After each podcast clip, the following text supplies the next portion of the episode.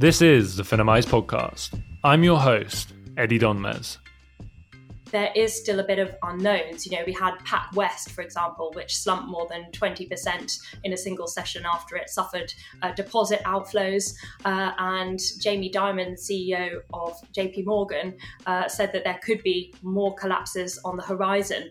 Uh, so it remains a key risk for markets, and it certainly could be a wider uh, risk for the US economy and beyond.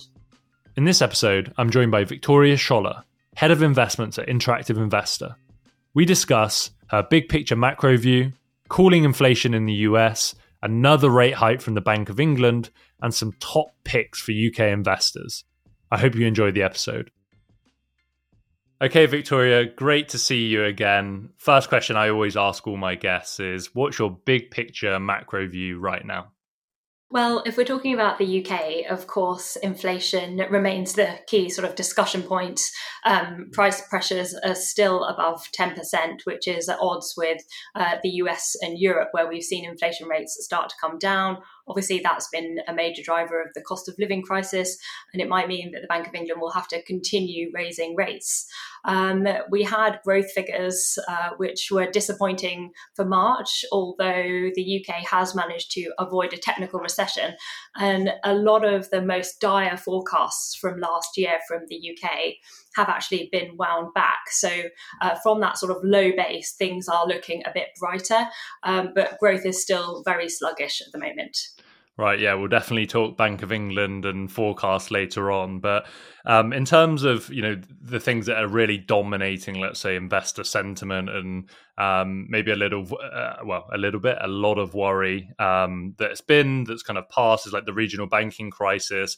That's there's been a lot of kind of casualties there, three major ones. That's kind of died down a little bit, but we're not sure about like you know whether that rumbles on or not and then the debt ceiling crisis let's say that's approaching on on June 1st these are like two quite big worries for for the US economy but obviously could have kind of global ramifications so like what how do you how should investors think about this? How do you think about these two things?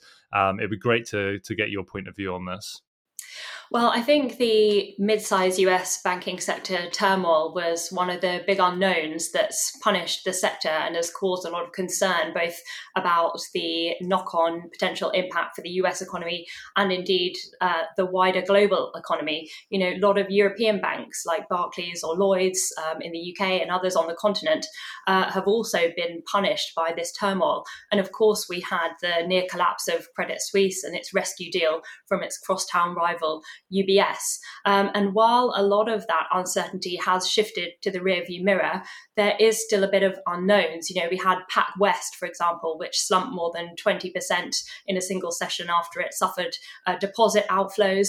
Uh, and Jamie Dimon, CEO of JP Morgan, uh, said that there could be more collapses on the horizon.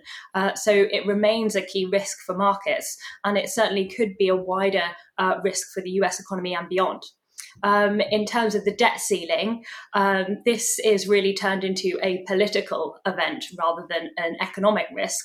Although, if the US economy were to default, of course, that would have huge ramifications, uh, not just for the US economy, but also for global markets. Uh, but I think the two sides are playing chicken.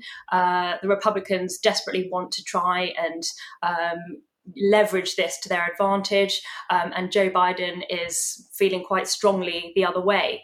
Um, my guess would be that there will be an 11th hour deal. Uh, you know, we've seen this sort of brinkmanship happen many, many times before, and we've never actually seen a US default. So the hope is that they will come to some kind of an arrangement, uh, and that would be a major relief for markets, I think. Yeah, that's that's brilliantly said. I think the the scary thing about this when you hear debt ceiling crisis is there is uh, a probability, and I think that's the worrying thing is it's unlikely to happen in in reality. But we've seen, let's say, one month Treasury bills, which basically um, mature just after now because we're in kind of like uh, early to mid May. after that X date, which is on the on June first, when Janet Yellen. So this is not just anybody. This is the Treasury Secretary has actually said we could literally run out of money uh, as the US, and this can have like massive ramifications. We're also seeing credit default swaps as well from uh, the US. One year credit default swaps spike above emerge some emerging market countries. So markets are a little bit wary. And even Jamie Dimon, I think, was speaking to Bloomberg yesterday and was saying, look, we've got a war room. We put together a war room that's meeting once a week. But as we get closer to that X date, it's going to be more like three times a day. So I think people are really uh, kind of taking it seriously. In terms of how like investors and like uh, the retail investing community should think about this, um, is this re- is this realistic or should they be worried should they be buying like some some hedges or is it something that you know stick with stay invested and just uh, kind of ignore it to to some extent I think our general ethos is very much centered around long term investing. Um, we don't really think about sort of trading events. Um, our customers aren't sort of jumping in and out of the markets uh, every day. They're not day traders, particularly. Um, we really believe in, in sort of a long term investing. And that's also why uh, we think that regular investing is so important. So, you know, putting a set amount uh, into funds or ETFs or investment trusts or single stocks uh, on a monthly basis, because that can smooth out your risk. And it also allows you to uh, remove yourself from having to actually time the market, which is something that can be so, so difficult. And we know that emotions can get involved because it can be very easy to hop on the bandwagon after a big rally. And it can also be very easy to sell um, in a panic state when we see markets going down. Uh, so that's why we really believe in regular long term investing to smooth out that risk rather than sort of event trading um, and trying to guess um, unknown events that are extremely hard to predict, like the debt ceiling um, and, and others. Yeah, absolutely. It's stay calm, stay invested. There's always something to worry about as an investor. So this is just another one of these things. There's a pro- uh, probability or a possibility, but right now that's pretty low. So you know, let's let's monitor it. And I think you have to be a political expert to understand it anyway. So uh, which is what we are not. So um, we're just going to wait wait and see on that. Um, back to the kind of macro. We obviously had a, a relatively let's say cool inflation print uh, from from the US, which was very welcome, uh, welcomed by markets, came in 4.9% year on year. Uh, month on month inflation came in at 0.4%, um, and core inflation came in in line as well. So it was a very like in line report, but the headline obviously came in um, just lower than ex- expectations, which shows that the US is like really making progress now um, on, on, the inflation. So, what was your kind of key reading on that? And we obviously had Jerome Powell speak recently as well. Um, what's the outlook now uh, for inflation and then rates? and we can transition later on into the Bank of England and the UK economy, and there seems to be some sort of divergence there now. So, what's your take on all of all of that? Well, in terms of markets, I think it's worth just reminding us that spiraling inflation and that aggressive rate hiking path from the Fed last year was what was majorly responsible for the tech wreck and uh, the broader volatility that we saw for US markets. Um, now, there's been a lot of optimism towards the fact that inflation in the US is starting to cool. It's now dropped below that key psychological 5% level. So we're much, much closer to the 2% target than we were, say, uh, a year ago. Um, we also had a very strong uh, US jobs report, or better than expected, should I say, um, again, again adding to that sense that uh, the US economy is remaining pretty robust. I think there's quite a bit of uncertainty about whether or not the US will actually tip into a technical recession. Some are talking about a short, sharp recession. Others are saying that with the recent data, actually, we might avoid a recession altogether. Um, so the macroeconomic fundamentals are going in the right direction. Um, and of course, we just had the Fed that raised rates again, um, but signaled uh, that it could be on pause going forward.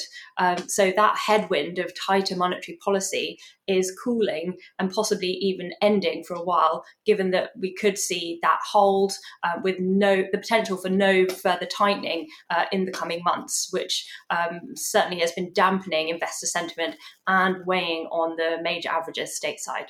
Yeah, I think um, with, with the US, it's we've, we've seen pretty buoyant markets and they've kind of been front running that at least pause or, or rate cuts. Um, and that was like what one thing i definitely um, i wrote about this week was now goldman sachs and barclays and i think blackrock have always been in this camp but they're now very much betting against rate cuts which is actually very different from the market pricing which i think at the time uh, that was writing about three days ago it was about three rate cuts by year end probably now about more more more like two um, but I think that's definitely one bit of divergence is um, will the Fed just stay on hold now and keep it there, or will they will they cut rates? I think what we need really is something to break. Right, we saw the regional banking kind of uh, sector break arguably, and now it's kind of gone still rumbling on, but we haven't seen any more breakages, let's say. Um, what's your kind of take on that? Do we do you think we need something really to break in the US to see rate cuts, or what's your kind of outlook for for that monetary policy? Do you think they'll just keep it on hold for a bit? Well, I think it's worth saying that a pause isn't necessarily a guarantee. You know, um, Fed Chair Jay Powell sort of suggested that we are at the end of this rate hiking cycle, but we actually had comments from um, Fed President Williams who said that they're going to be driven by the data and that it's not a dead cert that this is the final rate hike that we've already had. Um, so that kind of leaves the door open for the potential unlikely outcome that we were to see another rate rise. But again, the central bank will continue to be dependent on the data. Um, you know, if we were to see um, inflation spike up again, which is unlikely, or if we were to see a significant um, improvement in all of that data, uh, then it could embolden the Fed to go further in terms of tightening. Um, so I think it's just really worth being paying close attention to all of the data that comes through, particularly inflation, but some of the other indicators as well, particularly in the labour market, which can have those secondary effects on inflation uh, through higher wages uh, and in turn higher prices. Yeah, absolutely, and very, very well said. I think um, if we look at equity markets, also, I think they've been pretty, pretty resilient, and big tech's done pretty well. And I think we've had a, let's say, not as bad as feared earning season yet again big tech kind of dominating um, so that's kind of kept uh, indices pretty pretty buoyant. It's just now what happens if the economy weakens does you know the tech sector for example is there cuts on, in spending on those kind of things and um, that might leave the market a little bit vulnerable but definitely the inflation picture is is, is proving pretty uh, a positive, let's say, um, stateside. Now transitioning to the UK, which is probably not not the same story. Um, we obviously had the Bank of England raise rates again by 25 basis points. Um, inflation's falling, um, but um, the the chair said basically that the risks are still skewed to the upside. They massively upgraded the growth forecast, as you kind of previously mentioned, with no recession, which is pretty unbelievable considering what they forecast before four consecutive quarters of of negative growth. So they've changed their tune a little bit there, um, driven by I guess energy bills. Um, but rates are now, you know, upwards of four percent, four point five percent. What impact does this have on the UK economy uh, and markets? Well, I think in terms of the Bank of England, unlike the Fed, there's likely to be more rate rises ahead, given that inflation is stuck above 10%. So it's more than double where the US is. Um, our inflation is taking a lot longer to come down. Um, there's a number of factors behind this. Firstly, um, we've been struggling with food shortages that have sent food prices up because of uh, difficult weather conditions in Spain and Northern Africa. Uh, we have lower taxes on gas compared to our counterparts on the continent. So we're more exposed to wholesale uh, gas prices. And then, of course, we've got the worker shortage in the UK uh, since Brexit. Uh, so that's giving workers more bargaining power and ability to uh, achieve higher wages um, and, and, get those second round effects uh, on inflation. Also, interestingly, we have heard time and time again in recent months that UK businesses have been putting prices up. Uh, so that can lead to more prolonged inflation. And it's something that the Bank of England has warned about, um, which has sparked criticism towards the central bank um, because there's the argument of what a business is meant to do when their profit margins are getting squeezed. They almost need to put up prices. And, and the same is with wages. Uh, when the Bank of England has suggested that workers shouldn't demand higher wages, well, we're in a cost of living crisis. And what are they meant to do, quite frankly, when they're offered a pay increase? But these second round effects can create more entrenched inflation. Um, and that's the conundrum facing the Bank of England that it wants to raise rates sufficiently to bring price levels back down to a more manageable level without accidentally tipping the UK into a worse economic situation and possibly even a recession. Um, but even as we approach the peak of the rate hiking cycle, and as inflation starts to come down, with forecasts that it will quite dramatically this year, the Bank of England said this week that it's expecting inflation to halve by year end. Um, that could potentially provide a tailwind to markets. As you mentioned before, markets sort of front run the economy, uh, they move in anticipation of what's going to happen. And that's been reflected by the stock price appreciation of some of the house builders like Taylor Wimpey or Persimmon, which have done pretty well lately, um, sort of anticipating that we're heading towards the peak of that rate hiking cycle. Um, and the potential for that pause could provide a tailwind to the sector um, if we're to see some of that pressure on mortgage rates uh, alleviate going forward.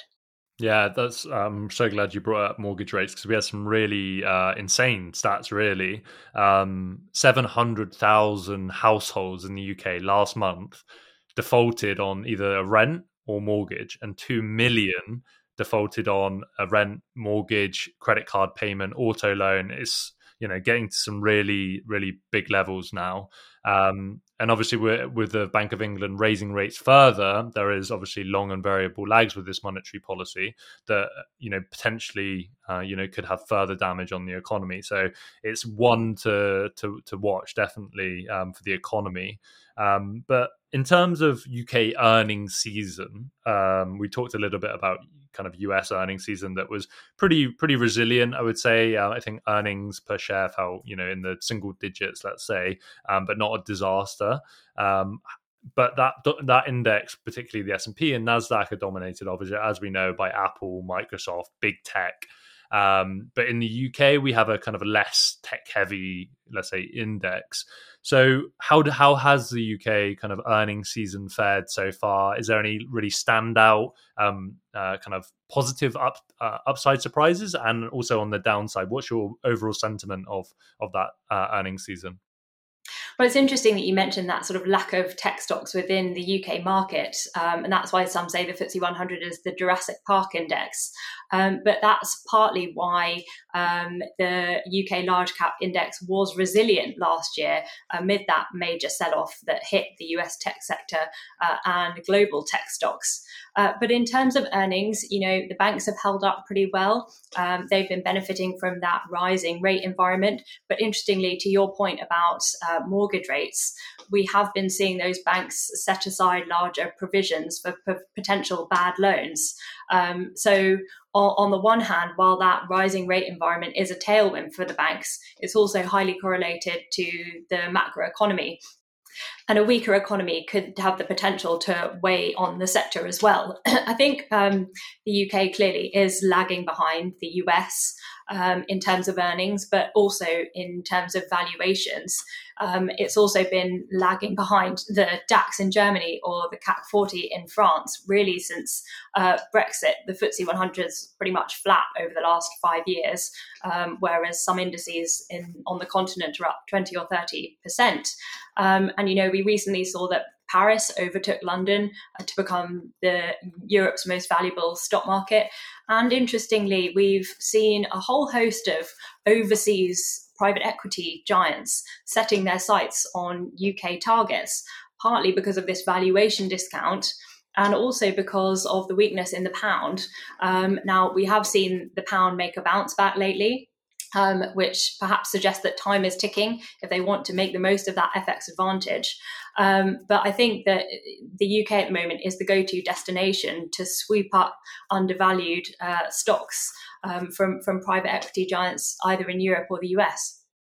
Yeah, that's a really interesting point. And maybe just on that point, so what kind of sectors are these private equity firms particularly looking at? And then uh, also on the uh, on the FTSE side, what sectors maybe uh, maybe some top picks or um, you know sectors that you think may do pretty well uh, going forward?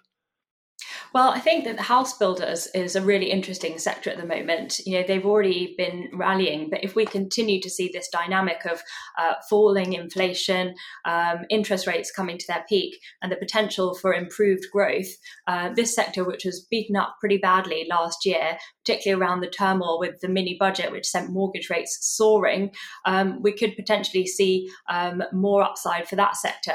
Um, but we have already started to see that come through to some extent. Um, I think the banking sector is interesting, although a note to proceed with caution. Um, you know, we've had uh, uh, all that volatility uh, amid those reverberations from the US banking contagion. Um, and a lot of these stocks are now starting to look pretty undervalued. Of course, it's going to be a bumpy road ahead. Um, but if we are to see those macroeconomic uh, fundamentals improve, um, then that might help those banks to recover from their lows. Some of them are down, you know, uh, 20% or more over the last year. Um, so we could see some investors start to look at those unloved stocks again. Yeah, really, really, really interesting. Yeah, I think that's probably a good place to end it. Um, thank you so much, Victoria, for, for your time. And yeah, we'll have to do this again. Yeah, great. Thank you.